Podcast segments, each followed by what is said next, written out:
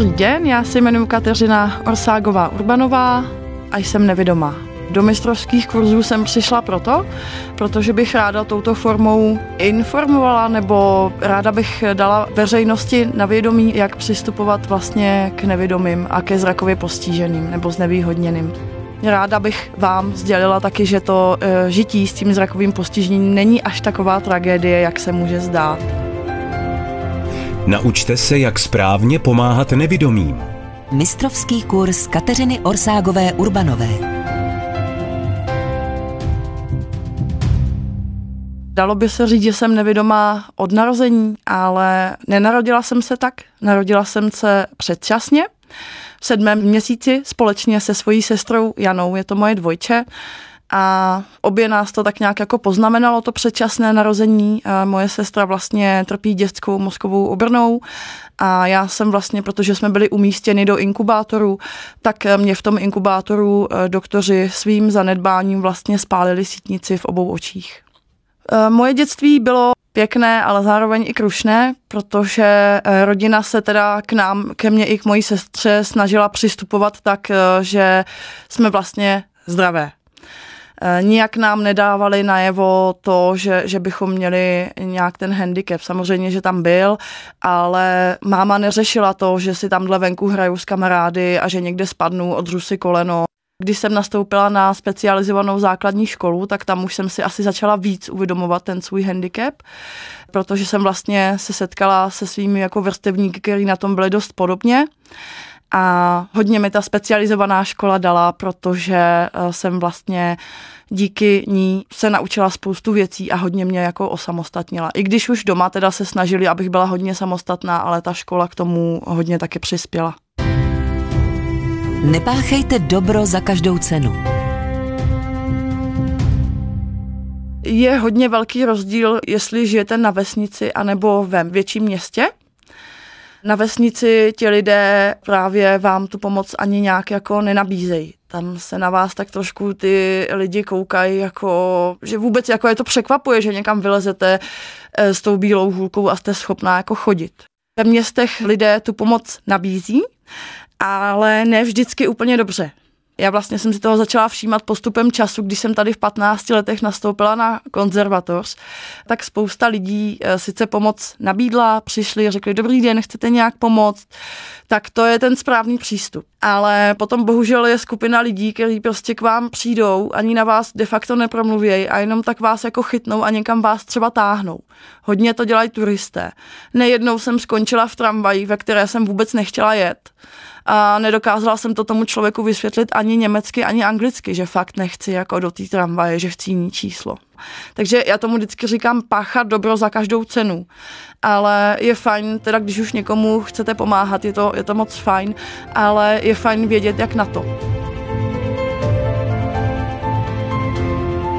Na nevidomé nekřičte. Mluvte na ně stejně jako na kohokoliv jiného vždycky je důležité to oslovení, abyste toho člověka oslovili, dobrý den, můžu vám pomoct. A ten člověk už vám řekne, buď to jestli pomoct chce, nebo jestli pomoct nechce, nebo jestli třeba chce jenom převést přes přechod. V okamžiku, kdy vlastně těm nevědomým lidem pomáháte, eh, tak hlašte prosím všechny překážky. Ať už je to třeba obrubník dolů, nebo ať už to jsou třeba větve, které zasahují často do ulice, otevřená okna, nebo třeba že značky eh, tak jako čouhaj. Tak je fajn teda, když pomáháte, tak vždycky hlásit teda tu danou překážku. Prosím vás, nikdy nepoužívejte slovo pozor nebo bacha. Já jdu po ulici a najednou se za mě ozve pozor, stůjte a v ten moment mám pocit, že na mě prostě padá letadlo. Stačí říct třeba, prosím vás, zastavte se, když je tam třeba nějaký výkop nebo něco stejně, ten výkop většinou bývá i ohraničený páskou. Takže jestli můžete, tak se prosím vyvarujte slovíčkům pozor a bacha je ideální, když už teda tu pomoc nabídnete, dát spíš prostor tomu člověku, aby měl možnost se vás chytit. Buď to, že mu nabídnete rámě, nebo se vás ten člověk nevědomý chytne za rameno, ale hodně lidí bohužel dělá spoustu chyb a to v tom, že přijde k tomu nevědomímu ze zadu a vlastně tlačí ho před sebou. To samé, když už někam třeba přivedete toho nevědomího, tak eh, spousta lidí má taky tendence dělat to, že vás chytne naopak zase ze předu, za ramena a couvá s vámi k židli, jako couvejte, couvejte a teď si sedněte. Je to špatně, tomu nevědomímu bohatě stačí, když vlastně ho, dejme tomu, přivedete k té židli, dáte mu ruku na sedátko, případně na opěradlo a ten člověk už se fakt posadí sám, nemusíte ho sázet jak kytku do květináče. Hodně často se bohužel nejen já, ale i mý nevědomí kolegové a přátelé setkávají se zvláštním chováním právě úředníků anebo i lékařů. Já mám uh, takovou jako zkušenost, kdy jsem třeba jednou přijela na pohotovost, Přijela jsem s doprovodem, tak napřed teda pohotovost prostě mluvila k mýmu doprovodu, jako co je, tak jako doprovod říká, no tak to se zeptejte jí, že jo, já nevím, co se v ní odehrává, co jí je, jo. Když už teda paní doktorka po pěti minutách pochopila, že teda může mluvit na mě, že jí fakt jako jsem schopná odpovídat, tak měla hroznou tendenci na mě jako křičet. To má bohužel spousta lidí, jestli tím jako, že nevidím, tak jestli mám jako postižený jiný smysly. Takže řekla bych, že ten přístup by se jako měl změnit, že ty předsudky by uh, měly trošku stranou a přistupovat k nám, eh, jako běžně přistupujete ke všem jako občanům. Já vám vždycky řeknu, co mi je, nebo co na tom úřadě potřebuju. A i když jsem na tom úřadě s doprovodem, tak eh, je to opravdu jenom můj doprovod a nejedná za mě. Já jsem svéprávná osoba, která má občanku a je schopná si vlastně tyhle ty věci vyřizovat sama. Pokud nevědomý člověk zavítá do dejme tomu nějakého supermarketu. Většinou má asistenci ale nemusí to tak být. A vlastně pokud teda já jdu se někam nakoupit do toho supermarketu, tak můžu oslovit asistenta nebo nějakého prodavače v obchodě. Myslím si ale, že to má taky svoje hranice. Oslovím teda prodavače, který mi pomůže s nákupem, ale musím vědět, pro jakou danou věc jdu. Určitě to není, že já se rozhodnu, že půjdu nakupovat a oslovím tamhle prodavačku, která se mnou bude tři hodiny chodit prostě po krámě a vybírat, co zrovna chci na tyhle ty nákupy právě už většinou, když už si chci jako nakoupit a zdržet se, nakoupit toho třeba víc, nebo si i projít různé ty produkty, tak je fajn, když už mám s sebou nějakého toho asistenta. Nevidomým popisujte, co mají před sebou. Hodně časté jsou takové jako chyby v restauracích. Ta chyba bohužel bývá v tom, že personál, že jo, který vás obsluhuje, tak eh, k vám prostě přijde, přinesou vám objednávku, položí před vás ten nápoj, ale už vám neřeknou, pokládám před vás nápoj. Tak jasně, já to slyším, že přede mě něco pokládá ten číšník, jo. Ale už nevím třeba zhruba, jak je to ode mě daleko, nebo hodně často se bohužel stává taková ta věc, že vlastně vy dojíte, přijde ten číšník a ten talíř vám prostě najednou jako zmizí nikdo vám neřekne, odnáším vám teď talíř. Je tohle fajn vždycky zmínit, protože najednou k vám někdo takhle jako přijde z boku, můžete se třeba i leknout, jo, nebo udělat nějaký fakt nečekaný pohyb a tomu číšníkovi to můžete třeba vyrazit z ruky ten talíř, protože nevíte, že ho zrovna bere a že se nemáte třeba tím směrem hýbat a podobně. Hodně nevědomých se taky orientuje třeba podle ciferníku hodin. Takže když mi třeba přinesou oběd, tak třeba doprovod, který tam se mnou je, tak třeba řekne, na šestce dole máte zeleninu, nahoře a na dvanáctce je maso. Takže možná, když teda nevědomý půjde do restaurace sám, tak si myslím, že by nebylo špatné, když by ten číšník i řekl, jako třeba dejme tomu dole na šestce je maso, nahoře na dvanáctce jsou brambory a jo, je to takové jako fajn, že zhruba ten člověk ví, kde na tom talíři co má. Když eh, takhle chodím do restaurace, tak občas jako poprosím toho obsluhujícího, jestli by mi popsal trošku ten talíř. Často jsem se ale bohužel setkala s reakcí, protože nás nezlobte se, já na to nemám čas, já mám firmu, mám jako hodně, hodně lidí. Někdo vám rád popíše ten talíř, rád právě se dozví to, že když vám bere sklenici, že vlastně by na vás měl promluvit, ale někdo to prostě neřeší. Někdo vám prostě řekne, nezlobte se, teď je tady poledne a nevím, kde mi hlava stojí a prostě vás vlastně takhle odbyde. Posloucháte mistrovský kurz Kateřiny Orságové Urbanové.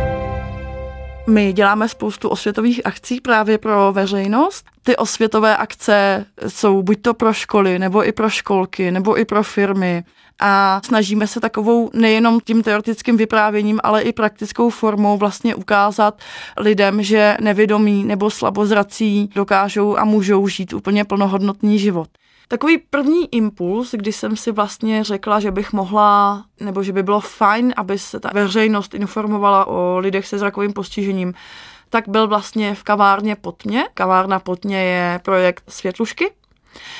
A takový ty začátky tam, kdy jsem nastoupila do té kavárny Potmě, tak mě hodně fascinovaly právě otázky návštěvníků. Ty otázky byly fakt kolikrát, jakože mě až uváděly jako do rozpaku. Jednou z mých prvních eh, takových jako otázek byla, jak se vlastně vůbec sama dokážete oblíž. Byly to fakt takové otázky až kolikrát úplně jako peprní, že fakt teda, jako přiznám se, první teda moje otázka jednoho návštěvníka byla, jak nevědomí vůbec taky chodí na toaletu. tak to už jsem si říkala, to není ani možný, jako jo. A postupem času jsem se dostala k organizaci Beluška, která právě začínala s těmi osvětovými programy, začínali dělat ty osvětové programy pro školy a školky. A mě to jako nadchlo, protože jsem si říkala, je super, když už se o tom ty děti dozvědí jako takhle od malinka. Samozřejmě v těch školkách je to úplně jako základ. Ty děti hlavně fascinuje pejsek, když vám něco podá, když vám najde židli. Myslím si, že je super už začínat eh, s těmihle akcemi u takhle malých dětí, protože pak jsem se setkala i s tím, že jsme nějaký děti měli ve školce, který jsem za pár let potkala, eh, už byli ve škole. A vlastně i z té školky si pamatovali, co my jsme jim tam vyprávěli. A když děláme kurzy pro firmy nebo pro vlastně dospělé zájemce kurzu, tak tam je to hodně o debatě, kdy vlastně dáváme právě i prostor na ty dotazy, ale i ta teorie, kterou vlastně tam rozvíjíme, tak je propojená tou interaktivní částí. Takže když dejme tomu školíme zaměstnance nějakého zdravotnického zařízení, tak se soustředíme na to hlavně, jak jednat s nevědomým člověkem, třeba který, já nevím, jde do nemocnice. Tak vlastně jak k tomu člověku přistupovat, takový ty základní jako pravidla, jako vždycky promluvit, informovat o tom, eh, co tomu člověku budu zrovna dělat, když mu budu brát krev a podobně. Pro ty děti je to většinou takovou jako zábavnou formou, kdy to vyprávění právě propojujeme s těmi praktickými ukázkami, kdy si vlastně děti zkouší chodit s bílou holí, jo, dáme jim klapky na oči. Spousta lidí si dneska myslí, že buď to vidíte, anebo nevidíte a není nic mezi tím. To je špatně, protože máme opravdu spoustu zrakových různých vad. Někdy máte tendenci prostě si myslet o někom, že je podvodník, protože ten člověk třeba jde s bílou hůlkou, s vodícím pejskem, ale pak si sedne do parku a čte knížku. Je to proto, že ten člověk má třeba trubicové vidění, vidí dobře, ale jenom do jednoho určitého bodu. Jo, a tohle si hodně často ti lidé neuvědomují. Být nevědomý neznamená být nesvéprávný nebo mentálně zaostalý. Život se zrakovým postižením není taková tragédie, jak by se mohlo zdát. Je to možná i touto dobou, protože máme vlastně spoustu kompenzačních pomůcek, které nám hodně pomáhají. Ať už je to teda bílá hůl, vodící pes, počítač s hlasovým výstupem, telefon vlastně s hlasovým výstupem. Je spousta těch pomůcek, které nám vlastně usnadňují ten život. Panuje spousta různých mýtů a předsudků. Jedním takovým nejčastějším předsudkem nebo takovým jako mýtem je, když teda nevidím, tak automaticky líp slyším a mám všechny ty smysly jako takový lepší. Není to o tom, že když jako nevidím, že mám automaticky lepší sluch a hmát a čich. Je to spíš o tom, že když nevidím a nemůžu používat ten zrak, tak se hodně právě e, spolíhám na ty ostatní smysly, ať už je to sluch nebo hmat.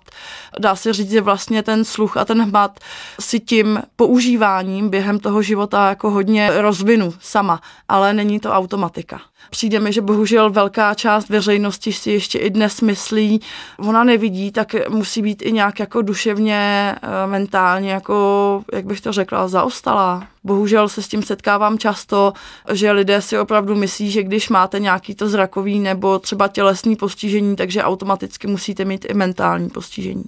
Já osobně si ráda o pomoc řeknu vždycky, když to jde, takže stávalo se mi občas, že jsem se třeba fakt někdy ztratila, ale já vždycky říkám, tak o čeho má člověk pusu, že jo, vždycky se prostě nějak doptáte, zeptáte.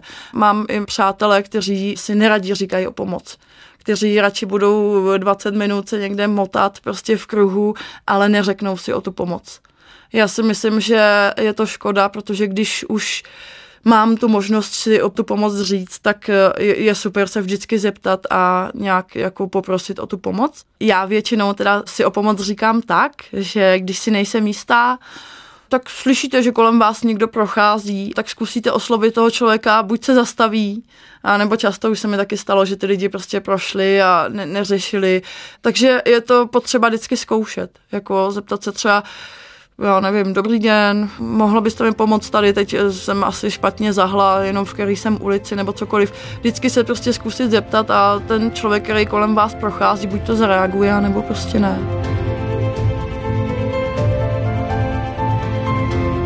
Vodící pes není mazlíček, kterého můžete bez dovolení hladit nebo krmit. Je také rozdíl, když pomáháte vlastně člověku, který má u sebe bílou hůl, anebo který má u sebe vodícího psa. Pokud pomáháte člověku s bílou holí, tak většinou tomu člověku nabídnete rámě, Někteří eh, lidé jsou zvyklí chodit z určité strany, ale já si myslím, že na tu chvíli, když někomu pomáháte, tak je to asi jedno, jestli mu nabídnete levý nebo pravý loket. Vždycky by ale ten nevědomý měl jít z té bezpečnější strany. Dejme tomu, když jdeme, já nevím, z jedné strany máme silnici, z druhé strany budovy, tak je asi lepší, když toho nevědomího vezmete ze strany, kde jsou ty budovy, ať nejde třeba přímo u silnice. Pokud byste nabízeli pomoc nevědomému člověku s vodícím pejskem, ti pejskové většinou chodí po levé straně u toho člověka, nikdy nechoďte ze strany toho psa. Toho psa to hodně mate, ten pes najednou neví, jestli má vodit, co má dělat. Většinou, když už teda si nechává pomoc eh, člověk s pejskem, tak toho pejska si většinou na tu chvíli vezme na vodítko a ten pejsek jde u nohy je také hodně špatně pejska nějak jako se na něj nebo nějak ho kontaktovat. Spousta lidí bohužel dělá to jako, již ty jsi hezký, pojď za mnou, tady si tě pohladím, nebo ani vlastně kolikrát se mi stává to, že mě lidi ani neoslovějí a začnou toho psa prostě hladit, nebo t- taky se mi nedávno stalo, že jsem čekala na zastávce, procházela kolem mě paní a jenom tak náhodou prostě pejskovi hodila do pusy prostě kus párku v rohlíku. Prosím, už i malým dětem říkáme, nekrmte a nehlaďte cizí psy, mohli by vás kousnout. Vodící psi ti vás určitě teda nepokoušou ale moc vás poprosím, nehlaďte jen, zbytečně na ně nemluvte, protože tím, že vy vlastně na ty vodící psy začnete mluvit, už s něma navážete třeba nějaký ten oční kontakt a podobně, tak ty pejsky to hodně rozptiluje. Vodící pes vlastně, když mě vede, nebo když je někde se mnou, tak vlastně pracuje a můžu ho hladit teda jenom já a vlastně ten vodící pes najednou dostane povel nebo dostane takový jako impuls, když ho začne hladit někdo cizí. Takže už má vlastně volno a že už se nemusí soustředit na tu svoji práci a může si vlastně dělat, co chce. Je to potom špatný, protože mě si zrovna stal jeden takový příběh, kdy jsem s Lunou jela autobusem, přistoupila k nám paní, která vlastně začala Lunu hladit a mazlit a vůbec nerespektovala to, když jsem mi požádala, a jestli toho jako nemůže nechat, že vlastně pes se musí soustředit na práci. My jsme potom s Lunou vystoupili z autobusu a v plné rychlosti jsme napálili spolu do sloupu. Jo, protože ten pes prostě najednou už měl ten dojem toho volna, už si myslel, že prostě nemusí pracovat a nekoukal kolem sebe a nedělal tu práci tak, jak má. Lítost nebo obdiv nestačí. Důležité je přijetí. Často přicháváme od vás, od veřejnosti, ti nevědomí, ty jsou ale šikovní, to jsou tak, já je obdivuju, já bych tohle nedokázala, klobouk dolů. Mě to jako na jednu stranu hrozně moc jako těší, je to hezký, že vlastně nás jako obdivujete, ale mnohem radši než ten obdiv si myslím, že většina z nás by upřednostila takový to jako přijetí. Přijetí té společnosti, ať už je to, já nevím, tamhle někde venku na ulici, ale třeba i co se týče pracovních příležitostí. Protože hodně často se stává nevědomým, eh, když do životopisu napíšou vlastně, že mají tu a tu zrakovou vadu, no tak už se prostě nikdo neozve a je to jenom proto, že ten člověk prostě nevidí, jinak vlastně je schopen díky i právě technologiím fungovat úplně běžně, pracovat s Excelem, se vším možným, ale už jenom to, že prostě nevidí, tak ty předsudky tam jsou a, a je to škoda. Já, když jsem hledala zaměstnání, tak pro mě ze začátku to nebyl až takový problém, protože já jsem vlastně napřed začala pracovat v kavárně pod mě a pak jsem se úplnou náhodou právě dostala tady k té organizaci, k té Belušce, kde vlastně provozujem tu osvětovou činnost. Tam jsem teda skončila vlastně na nějakých asi 4-5 let ale potom vlastně za doby korony nás zaměstnavatelkyně musela propustit, protože prostě najednou byly zavřeny všechny školy, školky a všechna zařízení, kde jsme do té doby působili. Tak najednou jsem se prostě ze dne na den ocitla úplně bez práce. To pro mě, já většinou byla zvyklá i na dvě, tři akce denně, prostě furt někde, tak pro mě to bylo jako totální peklo. A tak jsem právě zkoušela oslovit různé, já nevím, dejme tomu, že bych eh, pracovala jako telefonistka někde v kanceláři a podobně tak jsem oslovovala právě různé firmy, ale jakmile právě došlo na to, že jsem uvedla v životopise, že jsem nevědomá, tak většinou už se mi prostě nikdo zpátky neozval.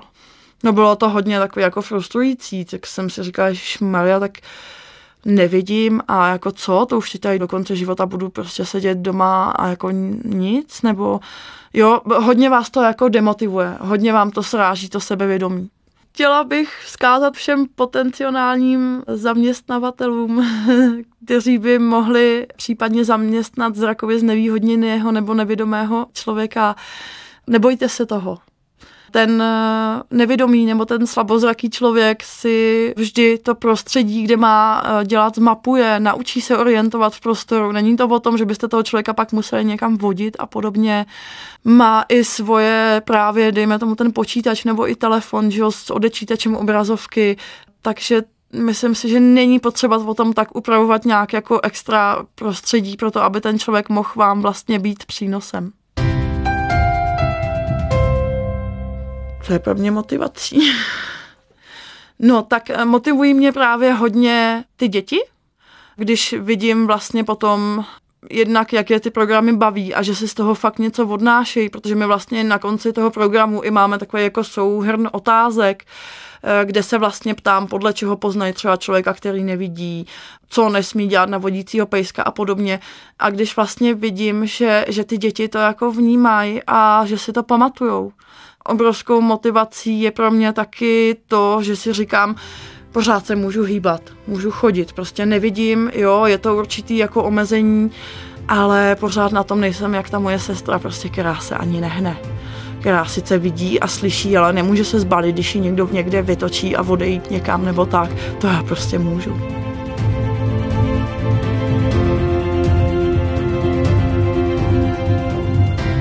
Když si osvojíte tahle ta základní pravidla, jak vlastně komunikovat s člověkem se zrakovým znevýhodněním, tak si myslím, že to ulehčí situaci na obou stranách, protože jednak vy můžete pomoct úplně bez problémů, protože budete vidět, jak na to. A nám to taky hodně pomůže, nám nevědomím, protože budete vědět, jak pomoct a nebudeme si připadat najednou jako, jak bych to řekla, méně cení. Vím, že spousta z vás se právě snažíte pomáhat a je to moc fajn, ale je určitě fajn vždycky vědět jak na to, protože pomůže to jak nám, tak i vám. Chtěla bych vám poděkovat a říct, nebojte se lidí se zrakovým postižením, nebojte se nabízet pomoc a chovejte se hlavně pokud možno vždycky přirozeně. Moc děkujeme. Všechny díly série Mistrovský kurz poslouchejte na dvojka.rozhlas.cz, v aplikaci Můj rozhlas.cz a v dalších podcastových aplikacích.